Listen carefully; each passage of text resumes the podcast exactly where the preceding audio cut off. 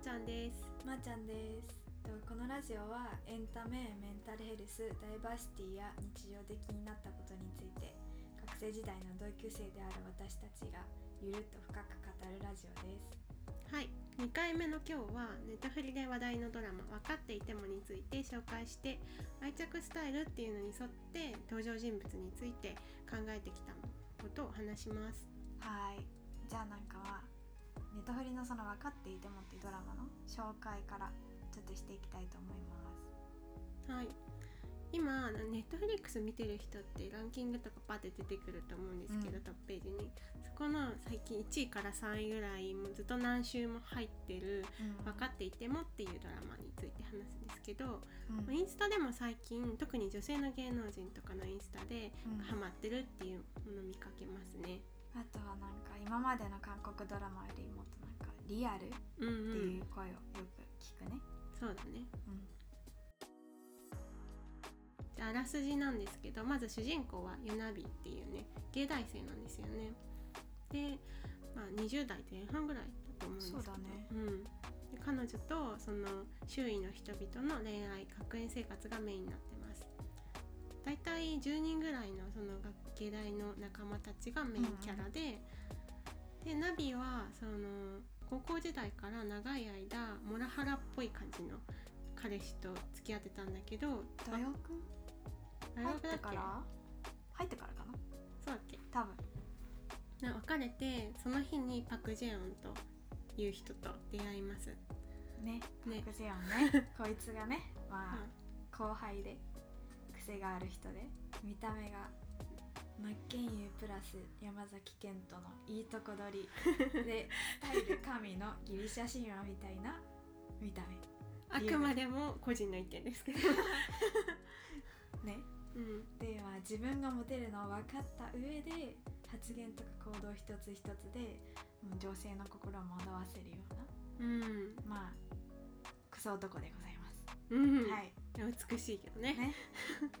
でナビも、まあ、このパク・ジェヨンに本気になっちゃいけないっていうのは分かってるんだけどどうしようもなく惹かれてしまう。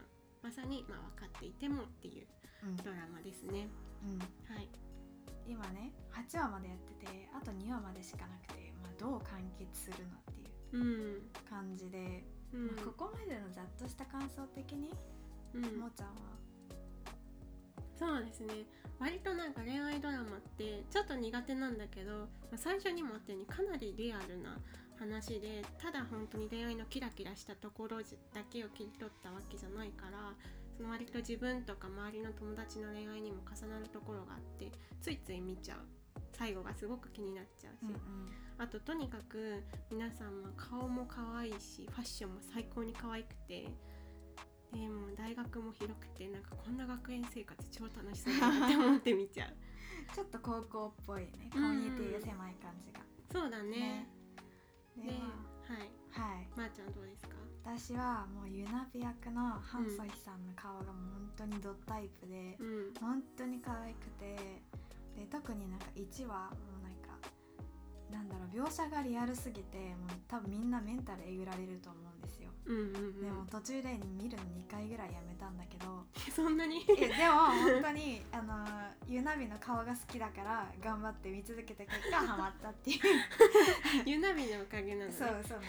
でまあパク・ジョンは顔が綺麗すぎて怖いって感じ。わかる。かな？うんうんうん。造形美だよね。そうそう、うん。でまあ、まあこれってナビのダメ男人気なのかなってうん。思ってたんだけど、まあ、今後どうなるかね。そうだね。楽しみな感じ他のね登場人物とかも出てきてうん面白くなっていってるんですね。うん。はい。じゃあ次はそのそれぞれ出てきたキャラクターの背景とかなんか愛着スタイルとか元に勝手に考えちゃおうっていううんコーナーなんですけどもまず愛着スタイルっていうのは何なのかっていうのを軽い説明してもらっていいですか？あわかりました。ちょっとできるかわかんない。けどまあ、まあなんか4種類あるらしくてまあ諸説あるけど、まあ、ググってください、で1個目が安定型でまあもうその名の通り安定した恋愛をできる執着とか依存依存とかあまりしないようなタイプ、一般的なタイプ。で2個目が不安型。でこっちはそのもうパートナーの愛情を失うのではないかっていう不安を抱いて相手の行動をなんか深読みしちゃったりとか、あと自分の感情とか考えを正直に伝えるのが得意じゃないっていうタイプ？そうだね。これはなんかいわゆるその世間一般のメンヘラみたいなイメージに近いのかなっていう解釈なんだけど相手を束縛しちゃったりとかね。うん。すごい心配になっちゃうみたいなうんイメージだね。うん。で3つ目が回避型でこれはちょっと意外にこのタイプの人多いのかなって思うんだけど、相手と近づきすぎることとか親密になることを避けようとするタイプ、うん一言で言って言っちゃうと。うんうん。でまあなんか近づけば近づ近づくほどなんかそれ縛られる感があって結構ちょっと嫌だなって思っちゃうから正式に付き合ったりするよりは曖昧な関係を好む傾向にあるよってネットには書いてありました。はい。そう。で4つ目が恐れ回避型っていう愛着スタイルでこれは不安型と回避型。さっき言った2つの両方を合わせ持ったやつ。でなんか。そうだね。なんか例えばそのもっと親しくなりたいけどその相手との心理的な距離が近づくのが怖いからなかなか親しくなれない。でも一方でなんかその面倒でもあるというかその回避型の面で人と距離が近くなりすぎるのが怖いみたいなその、うんうんうんていうか心の中での近くなりたいけどちょっと面倒だしみたいな葛藤が入ってくるうんなかなか複雑なスタイルですね。うんね。で、まあ、各登場人物の恋愛タイプなんだけどうん。まず今回は6人、6人 ?2345678 人だ。あ8人か。8人の登場人物をちょっと考えてみたいと思うんですけど、うん。まあ、ビンナという、えー主人公ユナビの親友みたいな、ちょっとギャル系の可愛いうんうん。パンクスタイルみたいな。うん、子だね。でこの子はまあ会議型なんじゃないかと思ってます。なんでかっていうとこのビンナはそのネタバレになっちゃうかもしれないんですけど最初から見るとギュヒョンと付き合うんですけどでギュヒョンのことは好きなんだけどただ特定の人と付き合うことに抵抗を見せてでギュヒョンとそのことについてすごく揉めてるんですね。うん。だからその一人の人に執着しないみたいなところが回避型なのかなってうんうん。感じですね。でパク・ジェオンはその最後にさっき四つ目。4つ目で言った恐れ回避型。うん。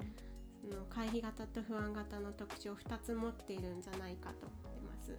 なんでかっていうと心の中でそのユナビに近づきたいけど近くなりすぎるのは怖いっていう葛藤が結構見えるうんうん。行動に現れてるんじゃないかと思って、例えばなんか同時進行でユナビ以外の女性とも関係を持ったりしてるんですけどそういうことで、まあ、ちょっとユナビと関係がこじれちゃってでユナビに距離を置きたいみたいなことを言われたらななくしちゃったそのユナビが前になくしたアクセサリーをそっとプレゼントして距離を詰めようとしたりとか、まあ、そういうことを本当に何回もやるんですね。ねあのシーンもね。うん、なかなかねそれでねナビが揺れるわけなんですけどね,、まそういうことをやる人なんですね。ね。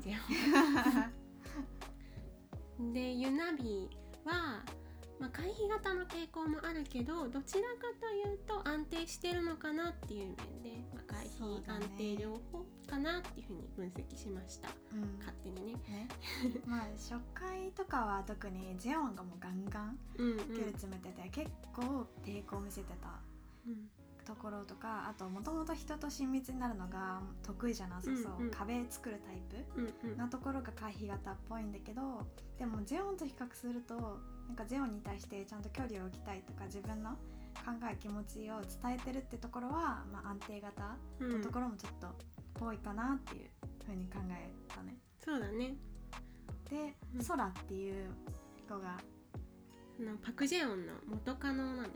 そうだね。いわくつきの元カノですが 彼女は典型的な不安かなっていううん。不安型、うん、ね、なんかジェオンを急に呼び出したりするんだけど、うん。それもか急に電話かけてきたりとか。そうそうそう、うん、しかもなんか病院にとか毎回ね。そうそうそうそう。そうだからなんかジェオンが目に入る位置から電話をかけてその反応見たり、うん。なんかユナビとジェオンが一緒にいる時にあえてなんかちょっとジェンを揺さぶるようなことをしてみたりとか。あユナビにもねね。ユナビかっこよかったけどうん。ユナビにも結構挑発的なことをねいきなり言ったりとかして結構癖強いな癖だね。うん。ただ可愛い顔は可愛い。めっちゃ可愛い。めっちゃ可愛い。うん。でまあドヒョクは、あの多分パク・ジェオン派かドヒョク派かうんうん。でみんな分かれてると思うんだけど、割と塩顔で、まあえっとナビの幼なじみうん。で彼は安定プラスちょっと不安型かなっていう。うん。でなんかもう愛情に溢れてて一見安定型っぽいんだけどうん。なんかセリフでなんかいつも彼女がいる人のことを好きになっちゃうんだよねって言ってたりとか。ね すごい。ねそれもすごいけど。うん。あとなんか自転車一緒に乗る時にあのナビが後ろの席に乗るから、うん。あの着てたパーカーを脱いで敷いてくれたりとかもう本当にとことん尽くす姿勢。ジェントルマン。ね。でもそれが結構本当にトゥートゥーマッチなぐらいだから、うん。ちょっと不安型っぽいのかもしれない。ね。でこことかなんかあとはそのナビに対してその車とかライトとか使ってうんこもうパなんか映画みたいな演出をしてうんうんうん。告白したりとかするんだけど、そこがちょっと重くないって私たちの中では話になったんですけど ちょっと皆さんどうなのかなっていうのはねちょっと聞いてみたいですね。みたい。あキュンキュンするのかな？えトゥーマッチじゃね？って思うのかなっていうのを聞きたねいね。人によってここは分かれるところうん、うんうんかな。かな？で最後にギュヒョンと先輩カップルっていう、まあ、その3人は安定型だと思うんですけど、うん。ギュヒョンは、まあ、最初に回避型じゃないって言ったビンナの彼氏でで先輩カップルはとな何あの人マスターかな？マスター、うん。多分。なんかで研究室にいる？そうみんなの先輩みたいなうん。立ち位置、でな2人はなんか割と喧嘩が可愛らしい感じだし、うんうんうん。お互い正直だし長続きもしそうだからそうそう。これはまあ安定型っぽいなっていう。そうそう。でギュヒョンはそのしっかりとそのえっとと瓶のビンナに対して自分の思ってることとかをしっかり伝えていて,、伝えてるね毎回、でまあビンナだから結構揉めたりはするけども、うん、結構相手がその普通に安定型の人だったらかなり長続きするそうだね。タイプの人なのかなっていう話ですね。あともうちょっと一個言いたいのがギュヒョンがマジでイケボだから。毎回言ってる。あ超タイプってもーちゃんが毎回毎回言ってます。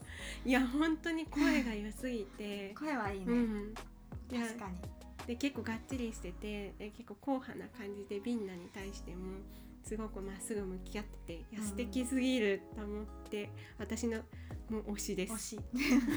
私はユナビが推しです。顔顔何？顔たんです。ユナビの。そうだね、うん。お幼馴染も推してるよね割と。幼馴染の顔も好き、うん。でなんかパク・ジェヨンよりはし塩顔がタイプだから幼馴染の顔の方が好きかな、うん。笑った顔可愛いもんね。そう。ね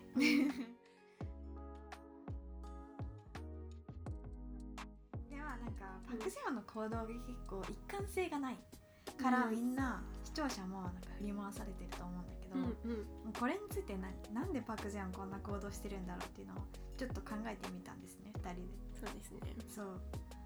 でまあなんかざっくり言うと回避型の回避恐れ回避型の行動傾向が、まあ、ユナビによってちょっと変わってってるのかな変われるのかなみたいなとうんうん。ころがあって、でも行動の変化うんどういうところにあるかっていうと、まあ今まではユナビはなんかもうセフレみたいうん。な感じで避ける時期とかもあったけど、うん。なんかユナビと距離置いてからなんか幼なじみに対してあからさまに嫉妬してアプローチしてきたりとか、そうだね。まあ前はなんか本当なんだろうユナビが幼なじみのところ行っちゃったらきっと多分ほったらかしにしてた、からそこは変化してる感はある？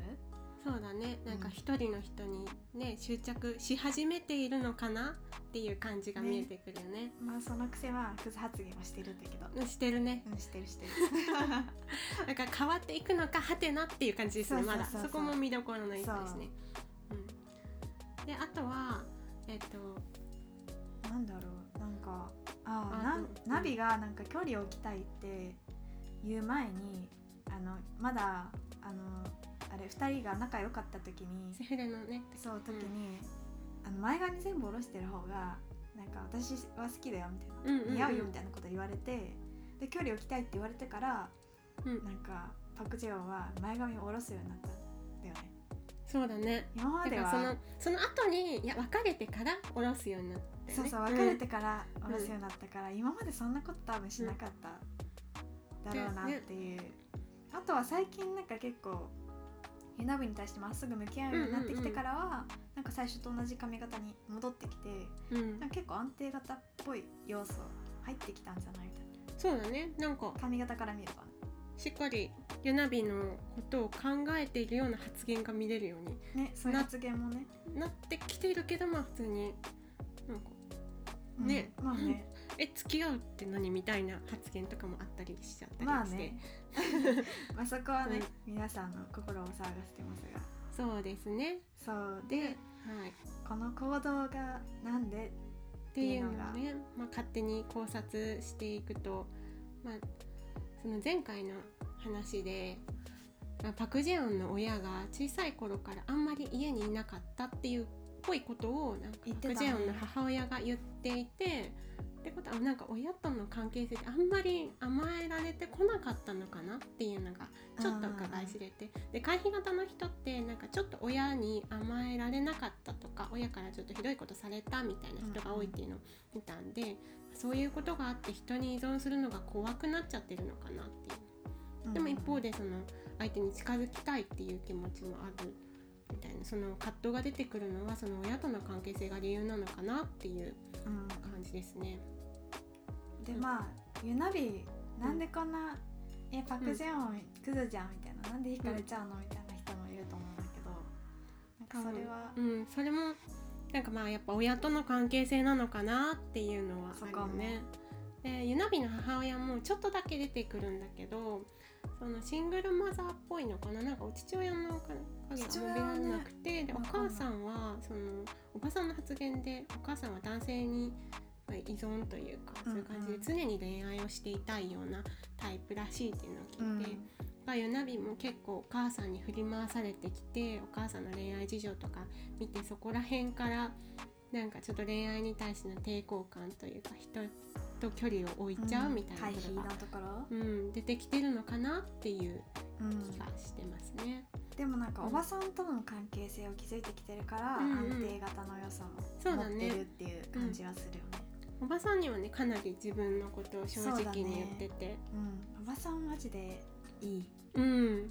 素敵なうん。親って感じだよね。ね、あので個人的になんか、あのソウルの大学のシーンの間でなんかあの田舎に帰るシーンとかで、うんうん。海とかが映るのは結構すごい見てて癒されるっていうか。そうだね。あとなんかおばさんが時々その作ってくれた手料理とかをナビに送ってくれたりとかしてそこでナビが落ち着いたりするのを見てて微笑ましいよね。ねいいよね、うん。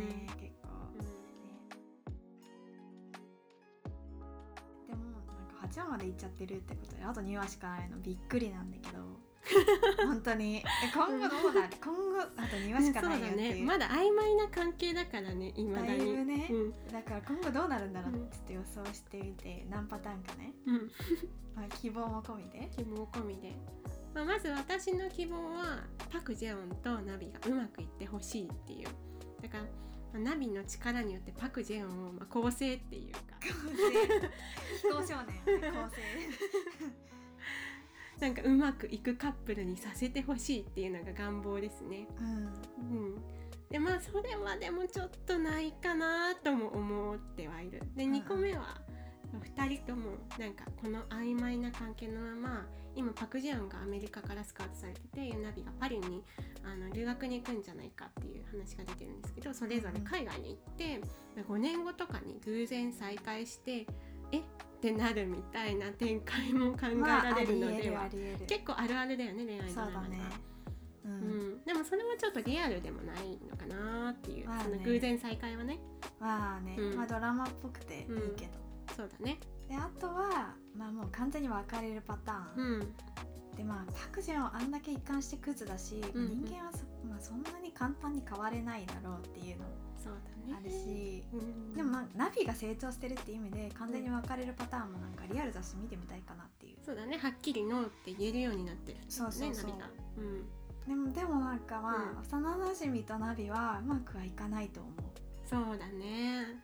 いや努力のあの笑顔は好きだよ。とてもキュンキュンするけど、ううん。まくはいかない気がする。確かに。そこはね。ドンマイだね土俵ね笑顔可愛いからモテるよまあ多分君は。うん。いい人いるから。そう。君はねどこ行っても成功するタイプだよ、うん大丈夫。結婚したら最高のタイプだね。ちょっと重いかな。